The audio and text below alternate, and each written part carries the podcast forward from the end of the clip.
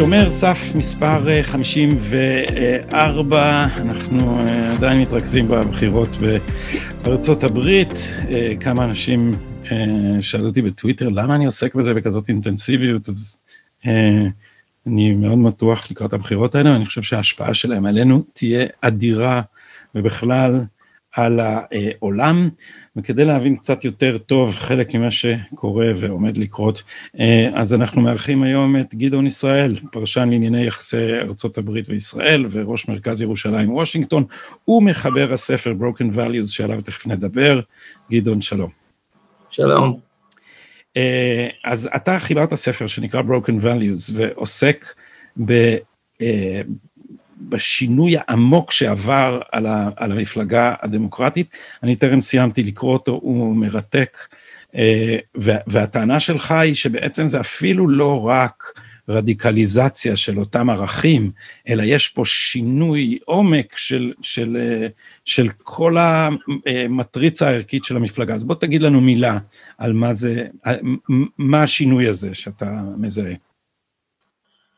אז קודם כל, תודה על האירוח.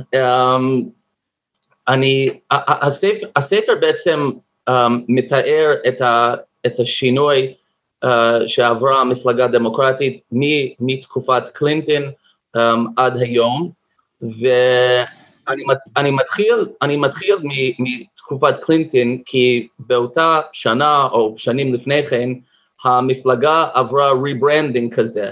Um, המפלגה הייתה במצב כל כך קטסטרופלי ברמה הלאומית, כאילו רמה מבחינת בחירות לנשיא, שיש, שהרגישו שזה סוף למפלגה הדמוקרטית. ואז לכן הם עשו ריברנדינג כזה בבחירות אלף תשע מאות תשעים ושתיים של קלינטון, והם שמו, הם שמו במצע שלהם בעצם מה, מה הערכים של המפלגה, מה ה... הערכים המסורתיים של המפלגה, וגם בכלל של ארצות הברית. והתחלתי, התחלתי מתקופת קלינטון, ואני מתאר דרך המצע של המפלגה, uh, את ה, את, לפעמים זה הקצנה של ערכים, um, ולפעמים זה שינוי לגמרי של, של כל הערכים של, של, של המפלגה. אז, אז לדוגמה, בשנות ה-תשעים, אפילו בתחילת המאה ה-עשרים ואחת, המפלגה דיברה הרבה על החשיבות של ערכי משפחה, ערכי uh, אמונה, אחריות אישית, personal responsibility, individual responsibility, ו, והיום uh, גם tolerance, והיום um, בכלל uh, לא מדברים על זה. כל, ה, כל הערכים האלה, בכלל היום uh, אמונה ודת זה נחשב משהו שמפלג, uh, כבר לא מדברים על שום ערכי משפחה, וה... משפחה זה, זה, משפחה זה כבר נחשב אה, כאילו כמעט כמו בתורה המרקסיסטית כחלק ממנגנון הניצול ו, והדיכוי. אבל לפני שאנחנו עוברים לזה, אולי ב, להתייחס רגע לפרה-היסטוריה, כי אתה אומר גם בספר דברים מעניינים על קלינטון, וקלינטון זה הרי, אם מסתכלים באופן גלובלי, העידן של טאצ'ר ושל רייגן, היה עידן שבו הימין הוכיח את עצמו, כפילוסופיה כלכלית, ובעצם קלינטון, אני יודע את זה, הייתי אז יותר בשמאל, ואני זוכר את הדיבור הזה, שקלינטון בעצם, זה, זה, זה תזוזה, זה, זה, it's more than a nod, זה הכרה בהצלחה של הרייגניזם, וניסיון למקם את המפלגה הדמוקרטית, חזרה באמצע, במיינסטרים. זה נכון, מי ש... מה שהביא את קלינטון לנשיאות זה היה ארגון שהתחיל בתוך המפלגה הדמוקרטית עשור לפני, זה נקרא Democratic Leadership Council, שמי שעמד בראש היה יועץ בקונגרס שבשמו אל פרם, וכשהם חיברו את המצע של אלף תשע מאות תשעים ושתיים ובכלל העקרונות של הארגון, Um, הוא ניסח את זה יותר בהכרה על ההצלחות של הדמוקרטים מהעבר, כלומר הוא אומר, לקח, לקחנו ערכים מג'פרסון, לקחנו ערכים מרוזוולט, מטרומן, מווילסון, כל מיני, כל מיני ערכים, um, חלק הערכים נחשבים יותר ימניים, וחלק uh, נחשב יותר שמאל, אבל um, לזה, כלומר הם שמו ב- ב- בתוך, בתוך המצע של, של אלף תשע מאות תשעים ושתיים, אגב לפני כן, כלומר נגיד, נראה לי במצע של תשעים ושתיים והלאה, um, הם כבר לא דיברו על social justice ו-economic justice, דווקא שם דיברו על יותר, um, um, כאילו כלכלה uh, ימנית, החשיבות של, uh, החשיבות של נראה לי מיסים יותר נמוכים, אז, אז הייתה, הייתה הכרה, כלומר בהצלחה של הימין גם יד יותר קשה על, על הפשיעה, אבל זה לא, זה לא אומר שלא היו, נגיד, ערכי שמאל, כלומר במפלגה, הם עדיין האמינו שה, שהממשל זה המנוע לצמיחה, כלומר זה מה ש, it's the vehicle for, לצמיחה, כלומר, היו עדיין ערכים של הפלה, כלומר, הם עדיין תמכו בהפלה, אלא הם ניסחו את זה בצורה אחרת. זאת אומרת, היו הכרה בכל מיני הצלחות של הימין, אבל עדיין המפלגה הייתה מרכז-שמאל. אמנם יש כאלה שרוצים להגיד, זה פשוט היה מפלגה הרפובליקנית השנייה. כן, וזאת הייתה הביקורת עליהם. ועכשיו אתה, אתה מתאר כמה רגעים דרמטיים כש, כשהילרי רצה לבחירות, אז שזה אחרי אובמה. אז בוא נשאל את זה כך. יש שמונה שנות אובמה. מהרגע שאובמה נבחר, אני הייתי אז בעצמי נרגש מהדבר האדיר הזה ש, ש, ששחור, פעם שחורים היו עבדים, ועכשיו הנה מישהו כזה הוא נשיא, אבל אנחנו לא כל כך הבנו כמה רחוק הוא מתכוון לקחת את המפלגה, אז מה, איך היית מאפיין את השינוי בשמונה השנים האלה, מה העיקר שלו? שינוי אדיר, אגב, הוא הפרשנים השמרניים, במובן כמו, נגיד, אנשים כמו ראש לימבואה ואחרים, הם אגב הבינו שהאובמה הולך לקחת את, ה, את, ה, את המפלגה, כאילו לעשות שינוי עמוק, הוא הרי אומר, יש קליפ מפורסם שהוא אומר, we are four days away from fundamentally changing America, כאילו משנים את אמריקה באופן יסודי, עכשיו לאדם שסתם שומע, אז הוא אומר, אוקיי, כאילו שינוי, כמו שהוא דיבר על שינוי, הוא מדבר על שינוי, אבל אובמה, אובמה באמת, באמת התכוון לזה, ו... יש, um, קש, כאילו, השינוי שרואים ממש במפלגה, במצע, ממש מתחיל ב-אלפיים ושתים עשרה, ש, שהמצע תמיד uh, בא בעקבות השינויים שבעצם כבר uh, התרחשו במפלגה. אז uh, היו, השינויים היו כמעט בכל תחום, בין אם זה, בין אם זה הגירה, בין אם זה הפלה, בין אם זה ישראל, כמובן, כמובן גם המשפחה על זה, אבל זה קצת, יש, יש דברים מעניינים, נגיד לדוגמה, למרות שבתקופת אובמה היו, היה את הפסק דין של בית משפט העליון, כאילו הכרה בנישואים חד מיניים, אבל נגיד אובמה היה עדיין אדם שדיבר על החשיבות של האבא במשפחה, שזה, הדמוקרטים דיברו על החשיבות של האבא בשנות ה-תשעים, וגם אבא גרוש חי, חייב להיות אחראי לילדים, ללמד אותו וכו', ואובמה, שהרי אבא שלו עזב אותו בגיל צעיר, עדיין הוא דיבר על, על החשיבות של, של אבא, למרות שכל הערכים של המשפחה הלכו, אולי אני אראה תוך כדי שאתה מדבר את הספר הזה שאני נמצא באמצע של סטנלי קורץ, שנקרא Radical in Chief, וכשמעיינים בבית הגידול של אובמה, הוא גדל בחוגים של השמאל, זה השמאל שחיבר סוציאליזם just barely עם דמוקרטיה. עדיין עם דמוקרטיה, אבל זה מתוך ההכרה של סוציאליסטים שבאמריקה מוכרחים לעבור דרך ה...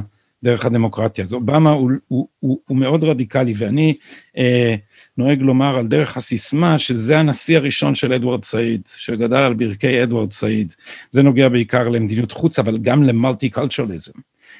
אתה יודע, אני, אני, אני לא יודע, ודאי צפית בוועידה של המפלגה הדמוקרטית לקראת הבחירות האלה, והביאו את אובמה לנאום שם. אני, אני חושב שאובמה עדיין מנהל את המפלגה מאחורי הקלעים, ו, והוא נאם נאום מדהים, רטורית, אתה יודע, עם כל הפאוזות האלה שלו, הדרמטיות, הוא אורטור, ו, והטענה שלו הייתה, שתראו, אנחנו סבלנו דיכוי, אנחנו השחורים, אבל בעצם כולם סבלו דיכוי. כולם סבלו דיכוי, האיטלקים כשהם באו, אמרו להם לכו, האירים שנאו אותם, ה-no nothing שנאו אותם, היהודים עשו להם קווטות, כולם בעצם, כולם פעם היו במצב הזה של הדיכוי. עכשיו אתה מסתכל על הנאום הזה, ואתה שואל, אבל רגע, אז מי הרע בסיפור הזה? והתשובה היא אמריקה. מי גרם את העוול לכל הקבוצות? זאת אומרת, בחזון של האיש הזה, אמריקה היא קואליציה של קורבנות אמריקה. החברה האמריקאית היא קואליציה של קורבנות של החלום האמריקאי. זה פשוט, זה לא יאומן שהדבר הזה, הדבר הזה הוא המסר, וכמעט הייתי, אם אתה יודע, ראיינתי פה את קרליין גליק, אתה בטח מכיר, היא אחד, באמת אחד הפרשנים המעניינים ביותר של הזירה האמריקאית, ו, והיא אמרה, זה, זה פילוסופיה אנטי-אמריקאית. האם היית אומר שעכשיו המפלגה הדמוקרטית היא אנטי-אמריקאית, או שזה הגזמה הרטורית?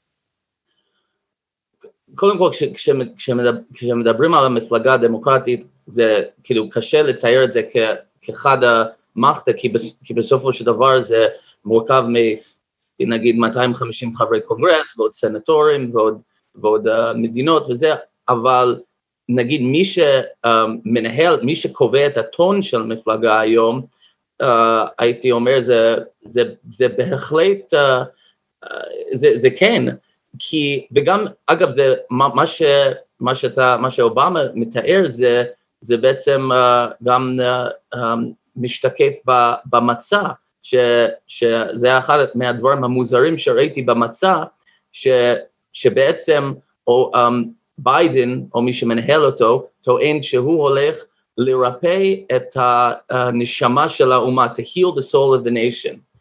והיה לי כל כך מוזר שכל המצע מדבר על ה, על ה-oppressors וה-oppressed. ו, okay. וכשאתה, וכשאתה, um, עושה ליטיגציה, כשאתה עובר על כל הכביסה המלוכלכת של ארצות הברית, שבעצם, שבעצם תראה מה, מה קורה לקבוצה הזאת ולקבוצה הזאת ולקבוצה הזאת, איך, איך אתה, איך אתה בכלל יכול לרפא את ה, את הנשמה של האומה, כאשר בעצם אתה מתאר כל כך הרבה קורבנות, בעצם מתאר מי שעשה להם את כל הרע. עכשיו, עכשיו הנקודה, הנקודה המעניינת, הנקודה המעניינת שב-תשעים ושתיים הם, um, קלינטון גם מתאר, זה, זה נקרא The Revolution of אלף תשע מאות תשעים ושתיים, הוא גם מתאר מהפכה שהמפלגה הדמוקרטית עושה, אבל זה על בסיס ההיסטוריה של ארצות הברית, והערכים הנצחיים כאילו של, של החוקה, אבל כאן, כאן אין אזכור של, של שום ערכים משותפים לכלל ארצות הברית, אלא מה, מה הם אומרים? שארצות הברית היא מדינה compassionate, ואני שואל את עצמי, איך אתה יכול להגיד שאתה compassionate, שאתה מתאר חבורה של אפסים, שעשו כל כך הרבה רע לכל אורך ההיסטוריה של ארצות הברית? ומה מה שהכי מעניין, שמה, מה, כתוב, כן כתוב ערכים משותפים ב-אלפיים ועשרים, אבל, אבל למה זה מתייחס? לערכים המשותפים של כלל ה-Western Hemisphere, כלומר, של דרום אמריקה, אמריקה לטינית וצפון אמריקה, ואין דבר כזה, אין, הרי, הרי הערכים לרוב בדרום אמריקה זה ערכים סוציאליסטיים, אז מה זה הדבר הזה שיש לנו ערכים משותפים לכלל Western Hemisphere? נכון. אז סליחה, אני הפרעתי לך. וזה באמת לעומת מה שהיה ב-תשעים ושתיים, שאומרים אנחנו עושים מהפכה על בסיס הערכים האמריקאים, משפחה, אמונה, אחריות אישית. אינדיבידואליזם, קפיטליזם, כל שאר הדברים שהם יסודות ה... הכותרת של המצע של תשעים ושתיים היה opportunity, responsibility, community. אז תגיד, מה עכשיו, איזה מפלגה הולכים לבחור עכשיו? מה, אתה, אתה חוקר, הזווית של, של הספר שלך, אני רוצה להראות את, ברשותך, את הכריכה של הספר, אפשר להשיג אותו באמזון, ואם יש לכם Kindle Unlimited, אז אתם יכולים, אז, אז זה אפילו במבצע, ואתם יכולים להשיג אותו בלי תשלום נוסף במסגרת המנוי. אפשר גם להשיג ממני, אפשר לשים לינק אולי תחת הפודקאסט. בשמחה, תשלח לי לינק ואני, ואני אשים בשמחה, אני אשמח אם, אם אנשים יקראו. אז, אבל אתה חוקר את הערכים, הזווית של הספר שלך, היא אומרת בואו נעסוק בהם דרך הפלטפורם, המצע של, ה, של המפלגה. אז קודם כל, לפני שאנחנו נדבר על הדינמיקה, מי בעצם שולט שם, זה, זה, יש איזה, אפשר לדבר על ג'ו ביידן, או על קמלה הריס, או על אובמה, או על איי או סי פלוס שלוש, אבל קודם כל, מה יש במצע? מה, על מה מצביעים? מה הם מציעים לנו? הם כן בעד פרקינג, הם לא בעד פרקינג, הם סוציאליסטים, הם קפיטליסטים, הם new, green new deal, איפה, מה המצע אומר? אז, אז, אז אני אקח, um, um, אגב, יש הנושאים שאני עוסק בספר, אני דווקא לקחתי לרוב נושאים um, תרבותיים, גם חלק מדיניים, אבל התרחקתי מנושאים כלכליים, כי נגיד לדוגמה, היום יש הבנה שנפטה לא היה טוב, אז זה שיש כאילו שינוי של אוקיי, מה עושים כדי לתקן, ואולי יש um, תעריף, תערס וכו', זה לאו דווקא um, שינוי בערכים, כאילו במובן העמוק, אז לכן, אז, אז אני, אני אתן כמה, כמה, כמה דוגמאות למה יש במצע של המפלגה. קודם כל בנושא, בנושא, ככה, לא בסדר מסוים, תיקון השני של החוקה, Second Amendment, Gun Rights, זאת כש... זה הזכות לשאת, לשאת נשק למי ש... בדיוק. כשטראמפ אומר, they're coming for your guns, כולם אמרו שהוא מגזים, אבל דווקא לא. המצע של אלפיים ועשרים, זה הפעם ראשונה, ב-חמישים שנה מאז של הנושא נשק הפך להיות עניין, זה הפעם ראשונה שאין אפילו אזכור לסוג של uh, זכות uh, לשאת נשק. פעם, פעם ראשונה, אז ש... כבר, כבר היה שינוי עמוק ב-אלפיים ושש עשרה, אבל אפילו אלפיים ועשרים יותר. וקמלה הריס אמרה שאם הקונגרס לא יסכים על זה, אז יהיה executive order. הם, הם יטפלו בתיקון לחוקה באמצעות צו נשיאותי. היא אמרה, כן. אני יודע, היא עכשיו, קשקשנית. עכשיו עם, ה, עם, עם הרוב ל, ל, לשמרנים בבית משפט העליון, אז קשה... כן, זה קשה יהיה להעביר את זה. בנוסף לזה, זאת הפעם הראשונה שהגירה בלתי חוקית בכלל... Uh, לא, לא מוזכרת, עושים מה שאני uh, um, uh, אומר באנגלית, uh, linguistic gymnastics, uh, אומר, עושים ג'ימנסטיקה עם המילים כדי להשמיט כל אזכור להגירה בלתי חוקית. נגיד, אפילו ב-אלפיים ושש עשרה היה אזכור, אבל, אבל אמריקה אשמה בבעיה של הגירה בלתי חוקית, אבל ב-אלפיים ועשרים הם בעצם מתארים מצב של באמת גבולות פתוחים, אבל בצורה מאוד עקיפי, עקיפי כזה, אבל, אבל זה, זה המסר. מה זאת אומרת עקיפי? איך הם עושים את זה? איך, איך עושים את זה בלי לעשות את זה? כאילו, אתה, אתה בעצם מרוקן כל דרך עקיפה מתוכן, כלומר, אתה, נגיד, אתה... הדרך עקיפה. כן, כל, כן. כל דרכי אכיפה, כאילו מתוכן, נגיד, אתה לא יכול לאכוף את החוקים בבתי ספר, בבתי משפט, כאילו בב, במקומות האלה, אז בעצם נשאר רק אולי תמצא מישהו ברחוב, זה כאילו מה, ש, מה שנשאר. um, גם... כמה זה um, מזכיר את מה שקורה אצלנו, רק שאצלנו זה קורה מטעם בית המשפט, בית המשפט מחסל סיסטמטית כל ניסיון לאכוף את חוקי ההגירה של ישראל, כולל חוק הפיקדון, משלחת ה... זה חוק ש, שבית המשפט בעצמו הגע, כן, אז הגירה. אז, אז הגירה, מבחינת ישראל, ישראל והפלסטינים נמצאים בשווה בשווה, כלומר זאת הפעם ראשונה שיש הכרה בזכות של הפלסטינים למדינה עצמאית, לא מסיבה אחרת חוץ מזה שהם הם זכאים, כלומר נגיד בעבר, תמיד היה ש... נגיד כדאי שתי מדינות לשני ימים, כי זה טוב לביטחון ישראל, או אם הפלסטינים יתנהגו יפה, כל מיני סיבות, אבל זאת הפעם ראשונה שבאמת יש הכרה בזכות בלי שום קשר לישראל, בלי שום קשר להתנהגות. גם אין שום אזכור לקשר אסטרטגי בין ישראל לארצות הברית, המילים special relationship, and ally היו במצע משהו כמו שלושים שנה עד אלפיים ושתים עשרה, ואז um, uh, הורידו, ואז לפחות עדיין היה משהו כאילו קשר אסטרטגי, וזה כבר הורידו ב-אלפיים ועשרים. מדהים. גם... אז, אז האם היית אומר שזה הגזמה לומר שהם אנטי-ישראלים? שהמפלגה הזאת היא ממש כבר אנטי-ישראלית, כי זה... הקצה, הקצה הרדיקלי שלה זה, ש, זה שם ממש אנטישמי, זאת אומרת זה מאוד מאוד מטריד, שיש אנשים כמו אילהן עומר ורשידה טליב, שהם ממש כאילו הם מתנגדים לזכותם של היהודים להגדרה עצמית, זה לא שהם בעד זכות הפלסטינים, זה עם ישראל בניגוד לכל העמים, זה העם האחד שאין לו זכות להגדרה עצמית, אילהן עומר אם יש לה ביטויים אנטישמיים אחרים, אבל אני מבין זה לא מייצג את המפלגה, אבל האם היית אומר שהמיינסטרים של המפלגה הוא, הוא כבר אנטי-ישראלי, זאת אומרת זה יהיה ממשל עוין לישראל? אני, אני קשה, קשה לי להגיד את זה, אני, אני רוצה להבדיל בין שני סוגי תמיכה בישראל, יש נגיד יבוא מישהו ו, ויציע איזשהו שיתוף פעולה ב, ברפואה, בטכנולוגיה, בסייבר וזה, לזה, לזה תמצא הרבה, הרבה תמיכה מקיר לקיר בקונגרס, אפשר להגיד נגיד, אם בבית הנבחרים ארבע מאות שלושים וחמישה חברים, יתמכו בזה לפחות שלוש מאות חמישים שלוש מאות שמונים. הבעיה היא כש, כשמגיעים לנושאים החמים בשמאל, במיוחד בבייס של השמאל, וזה נושאים כמו איראן, נושאים כמו פלסטיני, הפלסטינים, כיבוש ביהודה ושומרון, אז בי די אס, אגב המצע, המצע, וזה, וזה, אני רוצה רק... רק להגיד כמה משפטים, כמה זה uh, חשוב להבין את הנקודה הזאת. המצע אומר שהדמוקרטים נגד בי די אס. עכשיו, ואז מצד שני אומרים, אבל אנחנו חייבים לשמור על ה-First Amendment Rights, הזכויות של החוקה הראשונה, שזה כאילו זכות ה-Freedom of Speech, אנחנו חייבים לשמור על, ה- על הזכויות של אזרחי ארצות הברית.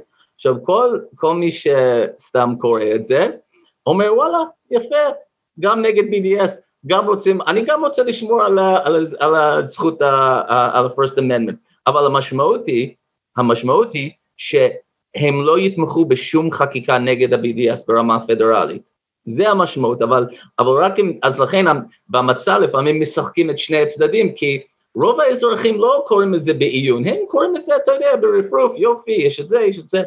אז, אז, אז אני, אז אני אומר, בנושאים שהחמים לשמאל, שמה, שם תמצא ש-חמישים שישים אחוז של המפלגה לא יתמכו בדברים האלה, ובכלל, אתה אפילו לא תדע שהם הם, הם, הם לא תומכים, כי, כי כל עוד שהרפובליקנים לא שולטים, כי, כי כשה, כשהמפלגה השולטת, הם אלה שקובעים מה מגיע בכלל להצבעה במליאה, אז, אז אתה אפילו לא תדע ש, שזה שישים אחוז של, או שבעים אחוז שלא תומכים בזה, כי בכלל, Uh, החוקים האלה או החלטות כאלה, החלטות כוונה resolution, זה לא חקיקה, זה בכלל לא יגיע למליאה.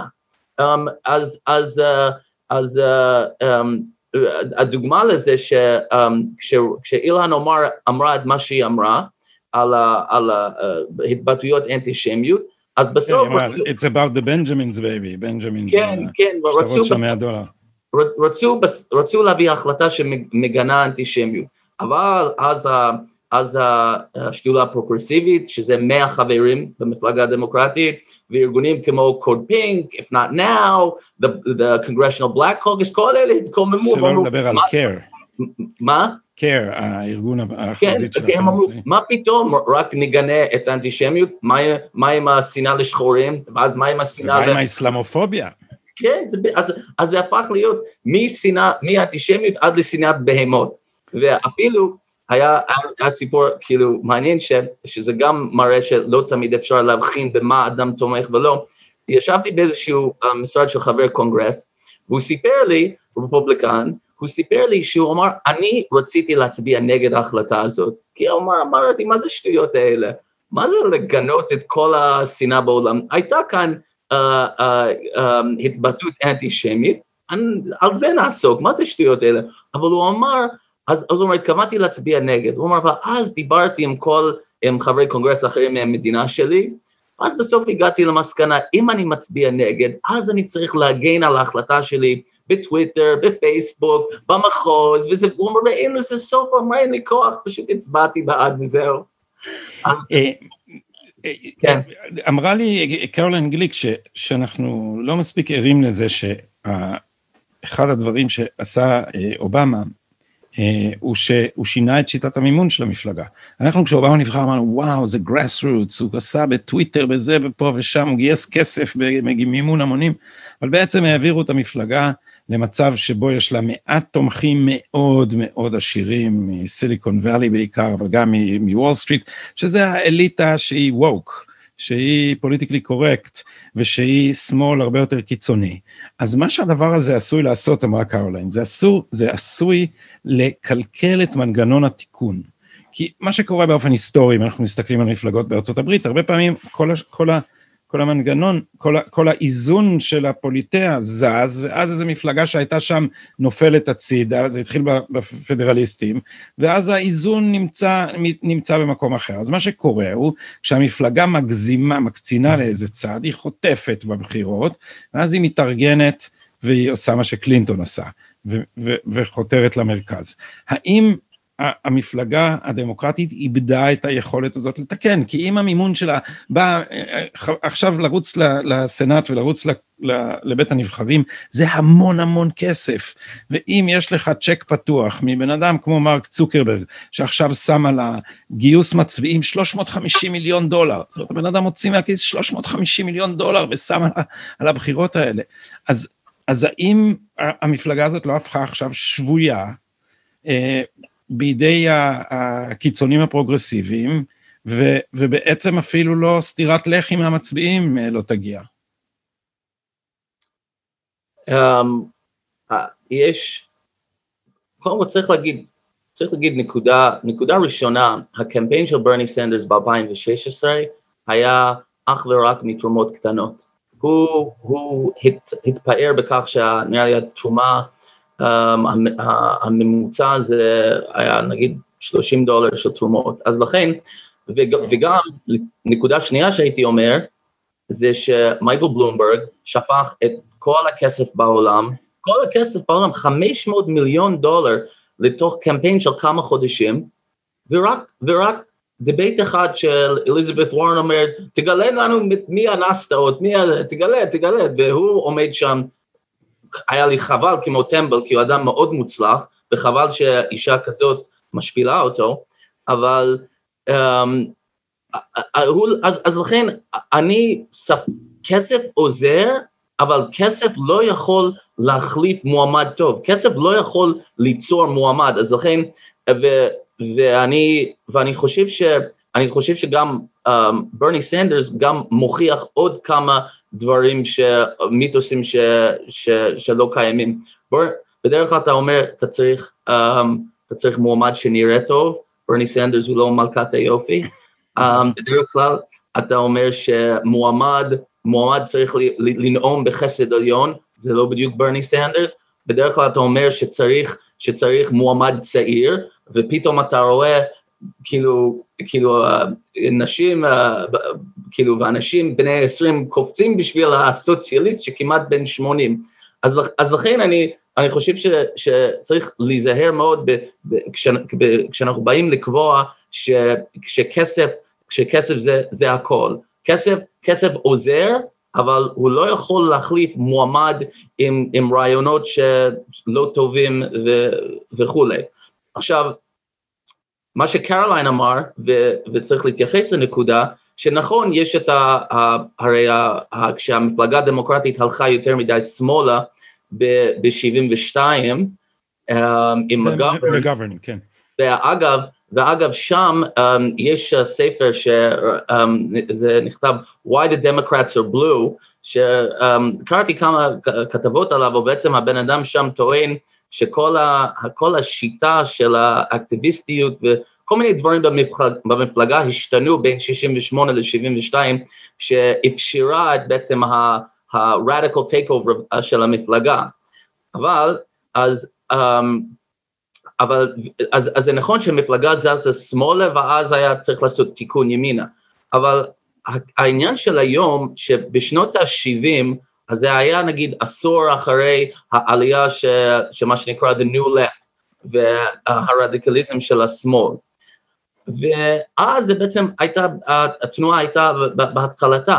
היום אנחנו במצב של um, כבר ה, uh, האוניברסיטות נשלטות כבר על ידי השמאל כבר עשרות שנים, אז כלומר בעצם כל מי, ש, כל מי שעובר באוניברסיטות יש ולומד את ה-social sciences, הוא מקבל חינוך של השמאל.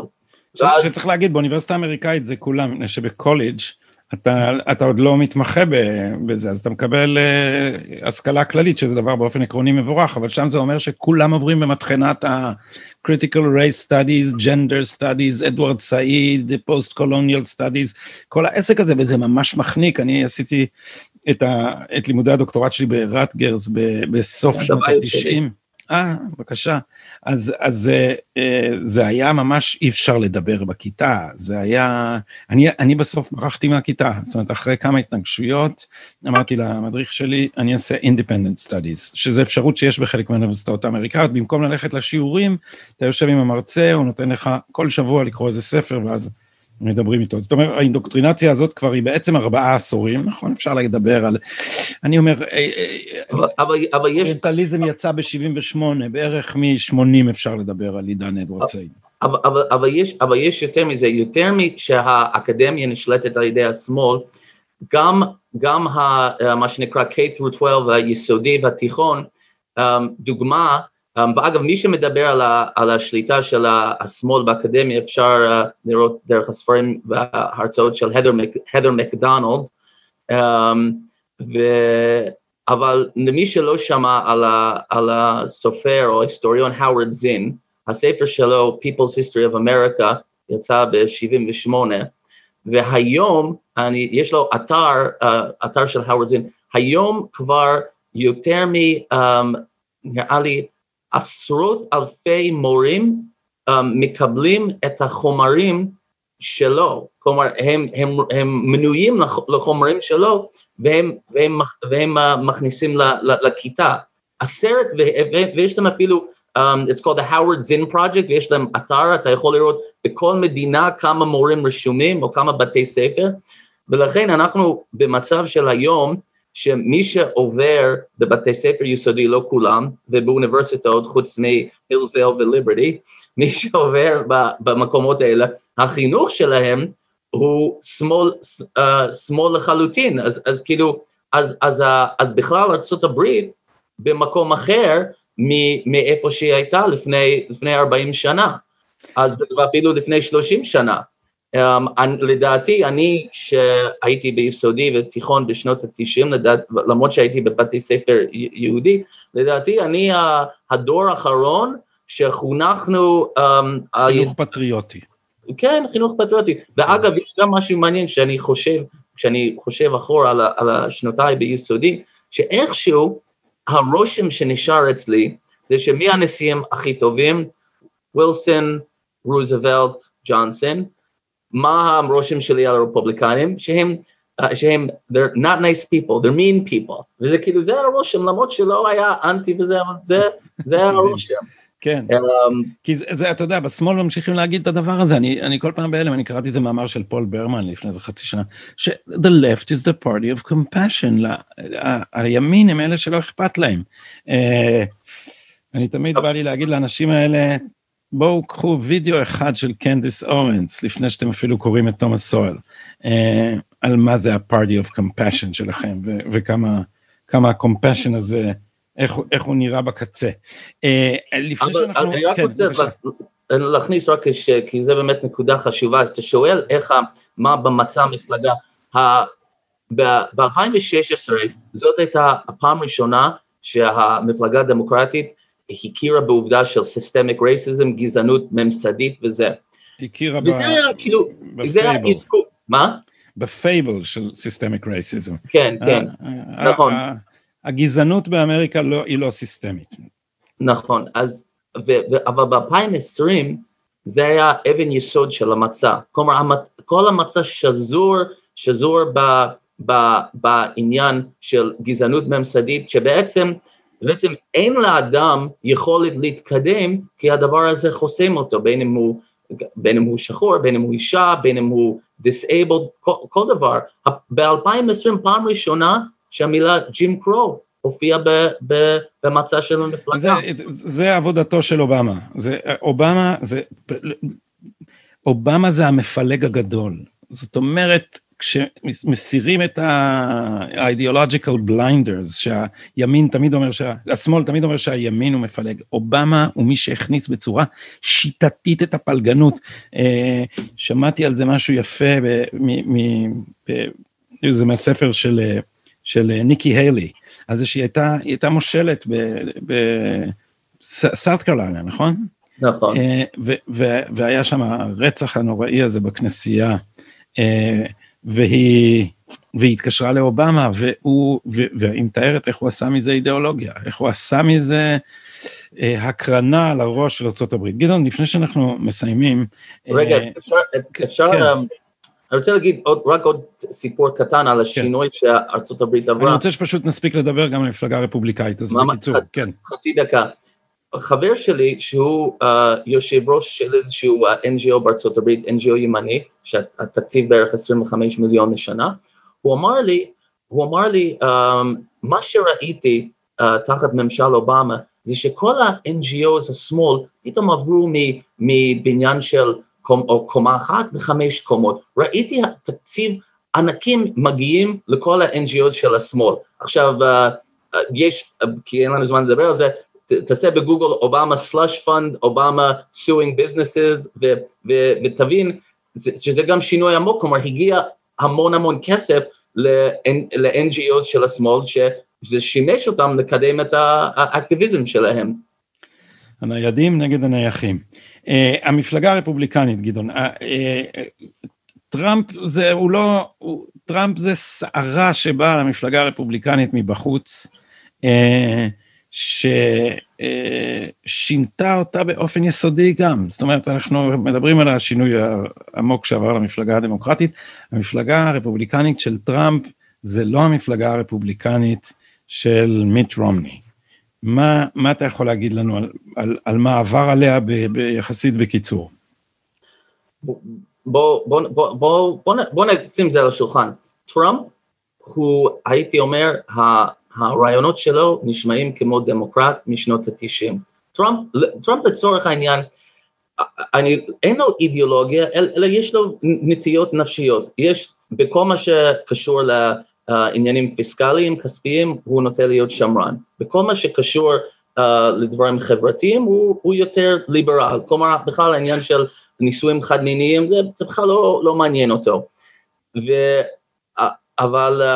אבל הוא מייצג, לא, רגע, יש פה, יש פה בכל זאת איזו מסורת, שהיא המסורת של הפופוליזם האמריקאי, שבניגוד לשמאל האירופי, הוא הדאגה שלו לאדם הפשוט, היא אוריינטציה של אנטי מונופוליסטית, נגיד ככה. זאת אומרת, יש פה, טראמפ, האוריינטציה החשובה שלו זה הגנה על העובדים ועל העסקים הקטנים, מפני, מפני מונופולים, ועכשיו גם מפני הגלובליזציה. אז יש פה, זה אי אפשר להגיד שהוא קלינטון, אתה יודע, במובן הזה קלינטון הוא טיל גלובליזציה, וטראמפ הוא ברקס הגדול. הוא, הוא כבר, הוא כבר מדבר שלושים שנה על זה שההסכמי סחר של ארצות הברית בעייתיים. הוא לא שינה... China is raping us, כמו שאומר. China, China is raping us. We're the world's, we're the world's uh, piggy bank. Our borders like Swiss cheese. So, אגב, אגב, אגב, זה, זה גם, זה גם דבר מאוד חשוב שצריך להגיד. הרפובליקנים, תשאל את הרפובליקני הרגיל, מה הבעיה, מה הבעיה בגבול הדרומי? אז הוא יתחיל להגיד, יש הגירה, ויתחיל לדבר נאום שלם. טראמפ אומר את זה בצורה פשוטה. Our borders like a Swiss cheese. ת, ת, תשאל רפובליקני רגיל, מה הבעיה של נאטו, וזה, yeah, עוד נאום, וזה, פרטים משם. טראמפ אומר, we're the world's piggy bank, we're suckers. יש גם, מה שטראמפ עשה למפלגה הרפובליקנית, הוא לימד אותם איך להגיד דברים מורכבים, בצורה פשוטה מאוד. אבל הוא גם שינה את האוריינטציה, ועכשיו תשמע, אני, זה, אני, אני מת לכתוב על זה, כי זה כל כך מרגיז אותי. העיתונות האמריקאית, הליברלית, והעיתונות הישראלית בעקבותיה, בממש מקהלת בורים שלא תתואר, מנסה במשך ארבע שנים להגיד לנו שלטראמפ אין מדיניות. טראמפ, ואני שומע את זה גם מחברים אמריקאים, טראמפ הוא מין איזה, הוא מין אה, בור אינטואיטיבי כזה, שהוא בלילה מסתובב בבית הלבן בחלוק, אוכל צ'יזבורגר, ומצייץ, ומצייץ בקריזה מחדש, אבל טראמפ הוא נשיא, אם, אם מדברים על פלטפורם, היה לו, ההבטחת, הבטחות בחירות שלו היו מאוד מאוד ספציפיות, והוא מאוד מאוד עקבי בלממש אותם. טראמפ נכון. זה אחד הנשיאים העקביים אי פעם, ולהגיד עליו שאין לו אידיאולוגיה, זה פשוט, עזוב דעות, זה פשוט אי ידיעה. זה, נ, נכון, ה, ה, אז, אז, אז הקטע, כלומר, ה, ה, נ, נגיד, ב, ב, בדברים מסוימים, Um, כלומר, בכל, בכל מה שקשור להסכ, להסכמי, להסכמי סחר, באמת הוא שינה באופן יסודי את המפלגה, הוא גם, הוא גם שינה את, ה, את הקהל של המפלגה, כלומר, טראמפ פנה to, uh, to the working class, to the blue collar workers, זה, זה, שאלה תמיד היו בצד הדמוקרטי, אז כאילו, ו, וגם טראמפ מאוד, uh, הוא מאוד מזדהה איתם, שזה משהו מאוד מעניין, שכאילו הנה זה המיליארדר ממנהטן, שגר ב... כאילו רק ב, ב, ב, יושב בכיסות של זהב, אבל, אבל, אבל האדם שנמצא במפעל, בקו הייצור, אומר, וואלה, זה האדם שלי. אז, אז טראמפ גם פנה, פנה לקהל אחר. Um, אני חושב, אני חושב שטראמפ לא, לא רק שינה את המפלגה הרפובליקנית, לדעתי הוא שינה את כל המערכת הפוליטית, באיך שהם, באיך שהם חושבים על, על הסכמי סחר, באיך שהם חושבים על סין, באיך שהם חושבים על, על המזרח התיכון, גם אם הם לא יודו בזה עכשיו. אז, אבל נגיד, בדברים, בדברים המסורתיים שכאילו, של המפלגה הרפובליקנית, תומכים ב, תומכים בתיקון השני, נגד הפלות, ערכי משפחה, אלה דברים שכאילו, הוא לא שינה.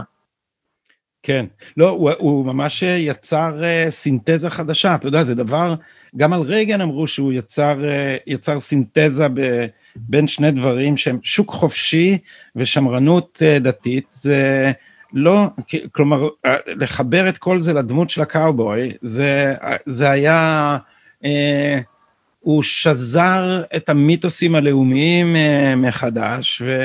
והרגניזם זה נעשה דבר מאוד מוחשי לאנשים, שאתה אמרת לאנשים רגן, הם, הם, הם, הם הבינו על מה הם מצביעים, ועכשיו דרך אגב, הלינקולן פרויקט, והאנשים, הימין שנגד טראמפ, הם נשבעים בשם הרגניזם, ורואים את טראמפ כבוגד ברגניזם. גדעון... אני לא חושב שכולם אנשי ימין בכלל, אני... לא, אני אומר, אני אומר, אנשי הימין, אה, אתה אומר על אלה שהם נגד טראמפ הרפובליקנים שהם לא ימין?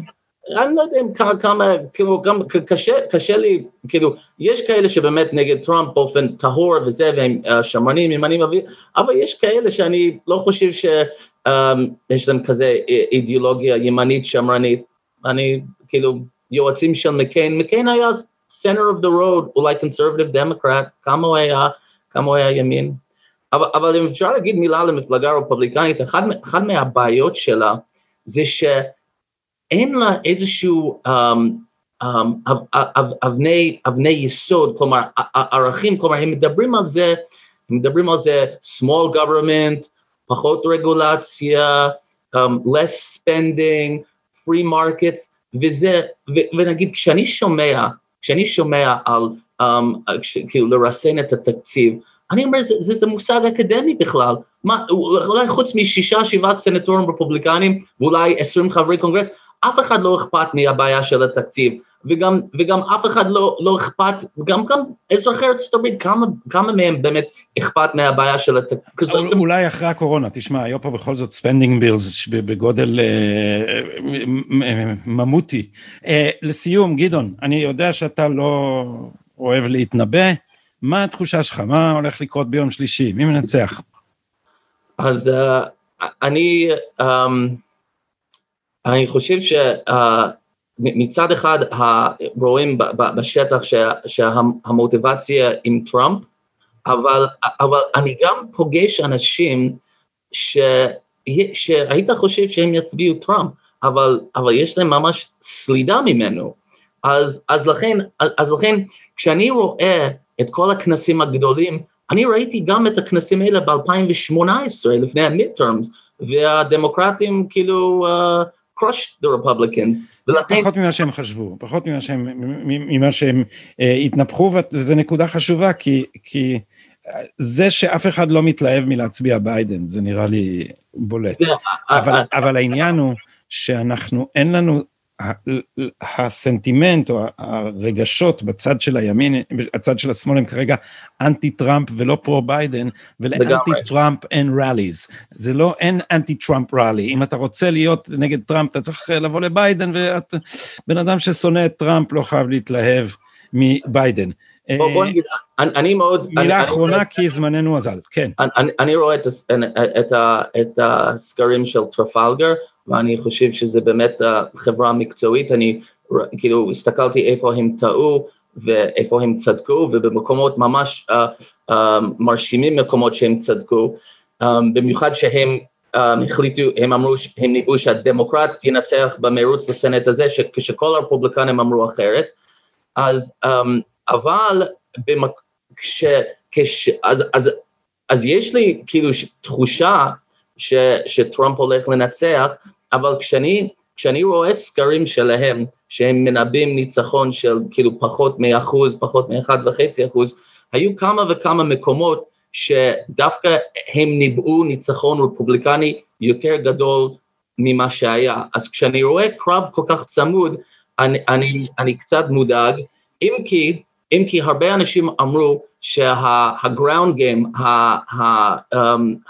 איך אומרים, הפעילות בשטח, האנשים אומרים שהפעילות של השטח של הרפובליקנים ב-אלפיים ועשרים דומה מאוד לדמוקרטים של אלפיים ושתים עשרה, שהיה להם, כאילו ששם דיברו על הרפובליקנים, הם מופיעים בטלוויזיה, מנסים לשכנע, אבל הדמוקרטים בשטח. דופקים בדלת. והיום זה הפוך, כאילו הדמוקרטים נמצאים בטלוויזיה. כן, כן, שמעתי את קלי מקנני אומרת שיש להם שניים וחצי מיליון מתנדבים, שניים וחצי מיליון אנשים שדופקים הדלתות.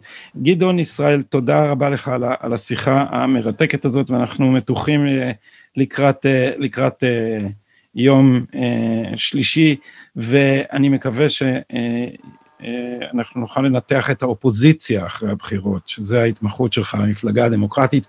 אני מפציר במי שלא עיין בזה, מי שעוד אה, לא ראה את הספר שלך, Broken Values, אה, למהר ו- ולפתוח אותו. אה, God forbid שלא נצטרך לפתוח אותו בשביל להבין את מפלגת השלטון הבאה. אני מודה לך על השיחה הזאת, ששבוע טוב. תודה רבה.